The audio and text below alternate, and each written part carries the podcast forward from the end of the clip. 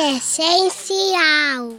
Oi, gente, esse é o podcast Essencial. Eu sou a Juliana Amador. Eu sou Marinês Meirelles e temos uma grande surpresa para vocês hoje. Uma pessoa que a gente já estava buscando há muito tempo e graças a Deus a gente encontrou. Doutora? Doutora Cecília? Isso, doutora Cecília. Olá! Tudo bem? Bom dia, gente. Tudo bem? Que prazer estar aqui com vocês. Seja muito bem-vinda. Nossa, o prazer é todo nosso. Estávamos muito em busca, né, dessa, dessa profissional maravilhosa que é pediatra. Fala um pouquinho de, de você, Cecília. Eu sou ebiatra e também tenho especialização em adolescência. Eu sou pediatra e ebiatra, eu atendo de 0 a 20 anos. Uhum. Então, dentro da. E sou educadora parental. Então, a gente. É um tema que a gente estuda muito para trabalhar com essa juventude toda e com essa Sim. infância, a parte da sexualidade, né? Infantil e de adolescente. Nossa, desculpe. Ebiatra, eu acho que eu nunca escutei esse termo. É, Então. é para adolescente, né, Cecília? É a especialização da pediatria que foca na adolescência. Muito legal. Então, é uma, é uma residência separada. Eu fiz a residência de pediatria e uma subespecialização em adolescência, que se chama ebiatria. Ebiatria, viu? A gente sempre aprende, que delícia. Ah, Fala um pouquinho, é, o que que te fez ir por esse caminho? Ah, eu sempre amei criança, eu sempre amei criança. Melhor Gente, resposta. É, não sei, eu sempre amei criança. No colégio, realmente, eu nem sabia que eu ia ser médica, eu achava que eu ia ser astronauta ou Ah, atriz, alguma coisa, qualquer coisa diferente ligada à, à imaginação. Mas aí foi para escolher o vestibular e aí eu falei, gente, o que, que eu gosto mesmo? Criança. Eu até pensei pedagogia, pediatria. Aí eu fui fazer pediatria. E aí, quando eu entrei na pediatria, eu falei, ah, tem que fazer medicina. Eu falei, vamos fazer medicina. Me apaixonei pela medicina em geral, mas já sabia que meu foco era criança. E quando eu entrei na pediatria, eu tive uma professora muito legal de adolescente. Eu falei, eu não quero ser pediatra de pulmão, pneumologista ou de glândula, que são os endócrinos, né, alergista. Eu não queria fazer uma, uma, eu queria falei, eu quero tratar pediatria em geral. E eu não quero assim, chegou 10, 12 anos, acabou um beijo, tchau. Eu queria levar para minha vida. E aí eu fiz adolescência para complementar. E hoje em dia eu falo que eu atendo até 20, mas minhas pacientes com 24, às vezes morando fora, Cissa, me ajuda aqui, que eu tive Ah, não sei o quê. Então, assim, e mas eu faço sala de parto e vou até grande. Então, eu fico nessa. você cria um vínculo, né? Cria um vínculo massa. forte. trabalhar dentro das famílias é uma honra, né? Você trabalhar na célula da Sim. sociedade, a família é ali. Cada família tem uma particularidade. E se eu puder agir naquela família para criar crianças e, e seres é, bem amparados pelos seus adultos, a gente vai ter uma sociedade boa. Então, eu acho que o meu papel de formiguinha é ali dentro daquela família. Nossa, você pensa que nem a gente. Eu penso exatamente. Eu acho que sim. É, porque a gente não acolhe a criança, a gente acolhe a família, né? É. E é muito legal você criar esse vínculo afetivo com todos. Ai, muito bom, adorei, já, já me apaixonei por você. Que bom. Então, vamos embora. Deixa eu te fazer a primeira pergunta, porque hoje a gente vai conversar sobre um assunto que sempre é levantado na escola e a gente sempre quis trazer alguém para conversar sobre isso. Sim. E aí, um assunto que é muito assim recorrente é em relação àquelas crianças pequenas que começam a descobrir o seu corpo e também começam a ter a, a se masturbarem Sim. sem saber que estão fazendo isso, né? Que Masturbação é uma coisa que dá prazer. E aí, eu gostaria de ouvir você, Cecília. É, até quando que isso é normal? A gente tem que se preocupar? Não tem? A descoberta do corpo é uma coisa que faz parte desse crescimento, desse desenvolvimento. Queria que você falasse um pouquinho sobre isso, pode ser? Claro. Então, primeiro, falando de forma geral, a sexualidade, muitas pessoas acham que tem a ver com sexo, né? E não tem a ver com o ato sexual, a genitália, não tem a ver com isso. Sexualidade é algo inato do ser humano. A gente nasce. Uma das formas da gente se expressar para o mundo e trazer a nossa essência, a nossa energia vital é através da sexualidade. Então, quem eu sou, como eu gosto de me relacionar, o toque, o carinho, a descoberta da relação com outros, tudo é sexualidade, tá? Lá na frente, depois da puberdade, a gente entra com a parte de, de ter desejos e relações sexuais Uhum. também, tá? Então, na infância, eu falo que a sexualidade começa na concepção. Então, desde o momento que a gente descobre se é menino ou menina, a gente já cria é, estereótipos de gênero, né? Então, ah, ela vai ser uma bailarina, ela, ele vai ser um jogador de futebol, então a gente já começa. Mas vamos responder a sua pergunta, então, da masturbação. Então, a gente vai indo com aquele bebê, tudo que a gente faz com o bebê já tem a ver com a sexualidade também. Então, como eu toco aquele bebê? Aquele corpo é dele, não é meu. Ah, mas ele é um bebê, cis, ele não entende o que eu estou fazendo entende. Nem que não seja ainda em termos de palavras irracionais, mas ele entende no corpinho dele, as células entendem o jeito como a gente toca nele. Então, olha, filho, desculpa, eu vou trocar sua fralda.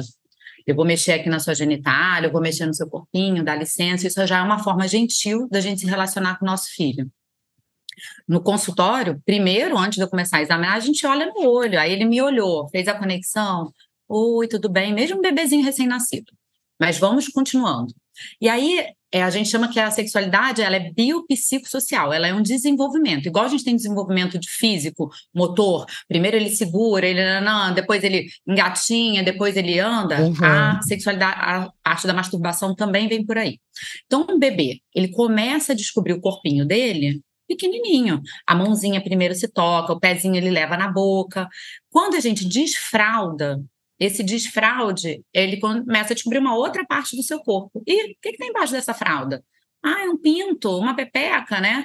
A gente usa os nomes reais, né? Pênis e vulva, vulva e vagina, na verdade, mas a gente é, tem que falar para eles os nomes reais, mas ele, a gente pode usar na nossa casa nomes diferentes, tá? Mas Sim. falando, ó, aqui em casa a gente chama a vulva de pepeca, na sua de periquita. Cada um, eu tenho uma lista, gente, de vulva, é tão, tão fácil. Família do Brasil chama de um jeito. É, e aí eles descobrem, e aquilo dá prazer. Que legal, meu corpo, o mesmo prazer que ele tem quando ele sente um cafuné, um prazer sensorial, Sim. ele tem um prazer quando ele toca na genitália, porque lá também tem terminações nervosas, né? E ele puxa, e não sei o quê, e bota a mão no buraquinho, e achei que um buraquinho é o ânus. Você vê que é quando esse menino vai crescendo, ele acha aquilo tão legal que ele fala de xixi, cocô, pum, xixi, cocô, pum o dia é. inteiro. Porque ele descobre que ali sai o cocô, que ele se controla, sai o xixi. Então a masturbação nada mais é que um prazer sensorial. Ah, mas tem crianças de fralda que se masturbam? Tem, na verdade, é, é porque a gente usa esse masturbação, aí vem a conotação de gente grande, de adulto, né? Mas é uma descoberta sensorial do toque daquela parte do corpo. É, toda todo acontecimento é uma oportunidade de ensinamento. Então, a gente, com uma criança pequena, a gente fala: olha, é uma parte sim, eu tô assim, você tem prazer, a gente nunca bloqueia, porque a gente não sim. precisa bloquear, o corpo é dele, ele está descobrindo é. prazer no próprio corpo, isso aí a gente não bloqueia. O que a gente. E de preferência não associar o prazer a errado, né? Exato. É, é, tem Ai, e a gente aproveita a oportunidade. Que legal, você descobriu sua pepeca, você descobriu seu pinto, tá dando uma cosquinha, né? Dá uma cosquinha diferente. É, isso aí é uma parte íntima. E a gente ensina, aproveita para ensinar o que é uma parte íntima. O corpo todo é dele, o corpo todo ele tem que ter gerenciamento sobre esse corpo ao longo da vida dele. Mas a parte íntima ela tem regras. Então, as regras não sou eu que vou dar, não são vocês. Na verdade, cada família, cada país, cada sociedade tem uma regra. Tem lugares que a parte íntima é o cabelo, então não pode aparecer de jeito nenhum. Na Índia, a barriga uhum. de fora. Aqui no Brasil, a gente fica mais velho, a gente acha que a barriga de fora já fica dependendo mais diferente. Então, a gente, é, a gente vai nomear e fala assim: ó, para mexer na parte íntima, a gente tem mais regras. Então, assim, tem que estar com a mão limpinha, com a unha cortada, tem que ser num lugar privado, então você não pode fazer isso no meio da escola, no meio do parquinho, então você vai para o seu quarto. E sobre excesso, sobre tempo, não sou eu que também determino o tempo, mas se eu vejo se a criança só quer ter prazer com isso, é porque provavelmente está faltando alguma coisa para ela. Porque o prazer é dela é com várias coisas. E aí eu tenho que usar, olhar o ambiente que ela está vivendo. A minha filha não para de fazer isso. Eu tenho certeza que se a mãe quiser sentar para brincar com essa filha, ela vai preferir se conectar com a mãe, que é o adulto cuidador principal da vida dela, para brincar, do que ter o prazer sensorial só do toque da genitália. Então, tem muitas ansiedades, tem muitas crianças que são negligenciadas, que ficam o dia inteiro em casa, até uma casa boa, tá, gente? Com um cuidado aparente, mas que são negligenciadas emocionalmente. Ficam muito tempo uhum. naquilo e acaba virando é, um excesso. Tem a ver com uma uma criança que pode ser muito ansiosa e através desse ato ela consegue relaxar? Então, mas Inês, a ansiedade na infância tem a ver com alguma coisa que está desequilibrada. Sim. Não é normal Sim. uma criança ser ansiosa. Nós adultos que estamos com ela, os adultos cuidadores, que temos que corregular as emoções e sentimentos. Por que, que ela está ansiosa? Sou eu que estou botando alguma carga nisso, nessa ansiedade? Sim. Ai, vai ter uma festa. Ah, sua festa de aniversário. Ah, sua festa. E a criança vai ficando ansiosa. Filho, vai ter uma festa. Calma, não tem problema. É, vamos curtir o momento da preparação da festa, então tudo isso. Porque Sim. eu falei da negligência, de repente pode bater para alguns pais meio ruins, mas é, é para a gente olhar, para a gente olhar. Nunca, gente, é uma acusação, é sempre a gente ver como oportunidade. Sim. O, e o erro nunca é da criança, o erro sempre é dos adultos é. cuidadores. Eu não sei nem se é erro, mas é, é uma, alguma coisa que a gente tem que ajustar, é. entendeu? É um pedido de ajuda, de alguma forma, né? Eu acho que assim, aquela aquela criança, se ela está excessivamente se masturbando, né? Ela está pedindo atenção por alguma coisa que merece ser olhada. Exato. Ela poderia estar tá também excessivamente, compulsivamente comendo. Ela poderia estar tá fazendo outras coisas compulsivamente, Sim. né? Então, a compulsão que quer dizer isso. A masturbação em si, não, ela é natural. E aí a gente vai ensinar elas, a gente vai dar. A pro... Nosso papel de adulto é proteção. Então, mãozinhas limpas, é, cortados. Quem pode tocar na sua genitália pelo prazer é só a criança. Mas ninguém, Sim. nem mãe, nem pai, nem ninguém pode tocar naquela genitália pra, por prazer. Aí a gente aproveita para ensinar. O toque, ele tem sua função. Então, você é pequeno, Pode ser que a moça da creche, da escola, ajude na limpeza, mas é uma limpeza. Então, qual é a função do toque? Aqui em casa, quem pode te limpar? Aí também não sou eu que vou dizer. Aí cada casa, cada família tem as suas regras. Ah, aqui é a mamãe e papai. Aqui é a babá e a mamãe. E eu vou, a médica, se for examinar lá no consultório, ela também pode examinar e tocar, se, se precisar, ela vai te pedir. Então a gente tem que dizer que tipo de toque tem a sua função. E aí a criança já vai estar tá tão tranquila e quando ela achar, se um dia ela passar por algo que queiram tocar de forma inadequada, ela vai opa, mamãe não fala Sim. disso para mim. E aí é, também é um, educação. É uma educação. Educação. Você falou em duas coisas, é, Cecília, muito importantes. Uma é que em relação a quando você pede licença para cuidar do corpo daquela criança. A gente é faz importante. muito isso lá na escola, conversa muito com eles, porque a gente trabalha com abordagem Pickler, não sei se você já ouviu falar de M. Pickler, super interessante, que ela trabalha muito essa questão da autonomia, de você sempre antecipar esse toque no corpo da criança, sabe? Conversando com ela sempre. Então, isso a gente faz sim. É, a, e eu acho maravilhoso, porque eu acho que a gente está realmente na mesma linha, né? É o, é o corpo da criança. Outra coisa que a gente trabalha muito com eles é só você pode tocar no seu corpo, seu amiguinho não pode tocar no seu corpo, não é, o corpo é seu, você tem que respeitar o seu corpo e o corpo do seu amigo. A gente fala muito isso e eles reproduzem muito em casa, é muito legal, né? Você tem que respeitar o meu corpo. Isso. Então, a gente chama de primeira infância até uns três anos, que geralmente o interesse é pelo próprio corpo. Então, eles descobrindo os genitais e o corpo dele. Quando chega de três a sete, a gente fala que eles querem descobrir o do outro. É, eu sou menino, ela é menina. Se embaixo da minha cueca tem um pinto, o que, que tem embaixo da calcinha? Aí vai lá. Uhum. Então, a nossa oportunidade aparece de novo, é tudo educação. Aparece a oportunidade de eu falar: esse é o seu corpo, esse é o dela, são diferentes mesmo, mas você não pode passar dessa barreira. Sim. Então, assim, quantos adultos responsáveis a gente criaria se desde pequeno sim. a gente já ensinasse sobre o respeito ao corpo do sim, outro? Sim, né? sim, isso aí é fundamental. A gente realmente trabalha isso lá na escola, que é muito legal. E, e tem mais uma coisa sobre o que a gente estava conversando. Eu vou te dizer como que a gente age lá na escola. Quando a gente percebe que uma criança está é, se masturbando, a gente não faz assim escândalo, para com isso. Não. A gente tenta distrair a criança. Ah, fulano, pega isso aqui para mim, sabe, de um jeito carinhoso, para ela não se assustar e achar que está fazendo uma coisa assim errada, sabe? Então a gente vai nesse cuidado, nesse carinho, tentando distrair. A gente está fazendo certo? Está fazendo certo, está fazendo certo sim. A gente às vezes vai conversar, né? Depende, mas assim, se for assim uma coisa, ah, peguei, a gente pode distrair, é. tirar, chama ela para outra coisa que ela acha interessante, entendeu? Aqui em casa, eu vou até falar e pedir autorização já. A minha menina já tem 10 anos, ela, quando ela era pequenininha, ela, faz, ela teve essa fase da masturbação e que chamou a atenção e, a gente chamava de pererequice. Então, filha, pererequice tem um tempo, vai lá ficar na sua pererequice, mas depois vem para cá. Eu, o que ajudava era quando eu levava ela, lavava, tomava um banho, não sei o que, ela se distraía, tirava aquela tensão só da parte baixa, botava sensorial para o corpo todo, tomava banho com ela, alguma outra coisa. Aí ia vestindo a roupinha e dali, vamos jogar um joguinho, vamos fazer uma brincadeira, disfarçava também. Ah, legal. É, é o que a gente faz também. A gente também faz isso. Ai, que legal, que bom, fiquei feliz de poder conversar com vocês. Oi, Inês. E tem outra Oi. coisa que você queria muito, que você de vez em quando diz que ouve aí das famílias, Sim. que é sobre uh, o corpo, né? O corpo nu Tomar dos adultos. Banho, é, nesse contato com a criança, porque é óbvio que vai despertar curiosidade, porque eu sei, a gente lá também na escola, Cecília, a gente tenta nomear pênis e vagina, porque é. inclusive a MP fala muito disso. Mas é, tem essa coisa de descoberta, né? Já, já teve criança, e olha só, abaixa a fralda, mostra que tem o pinto.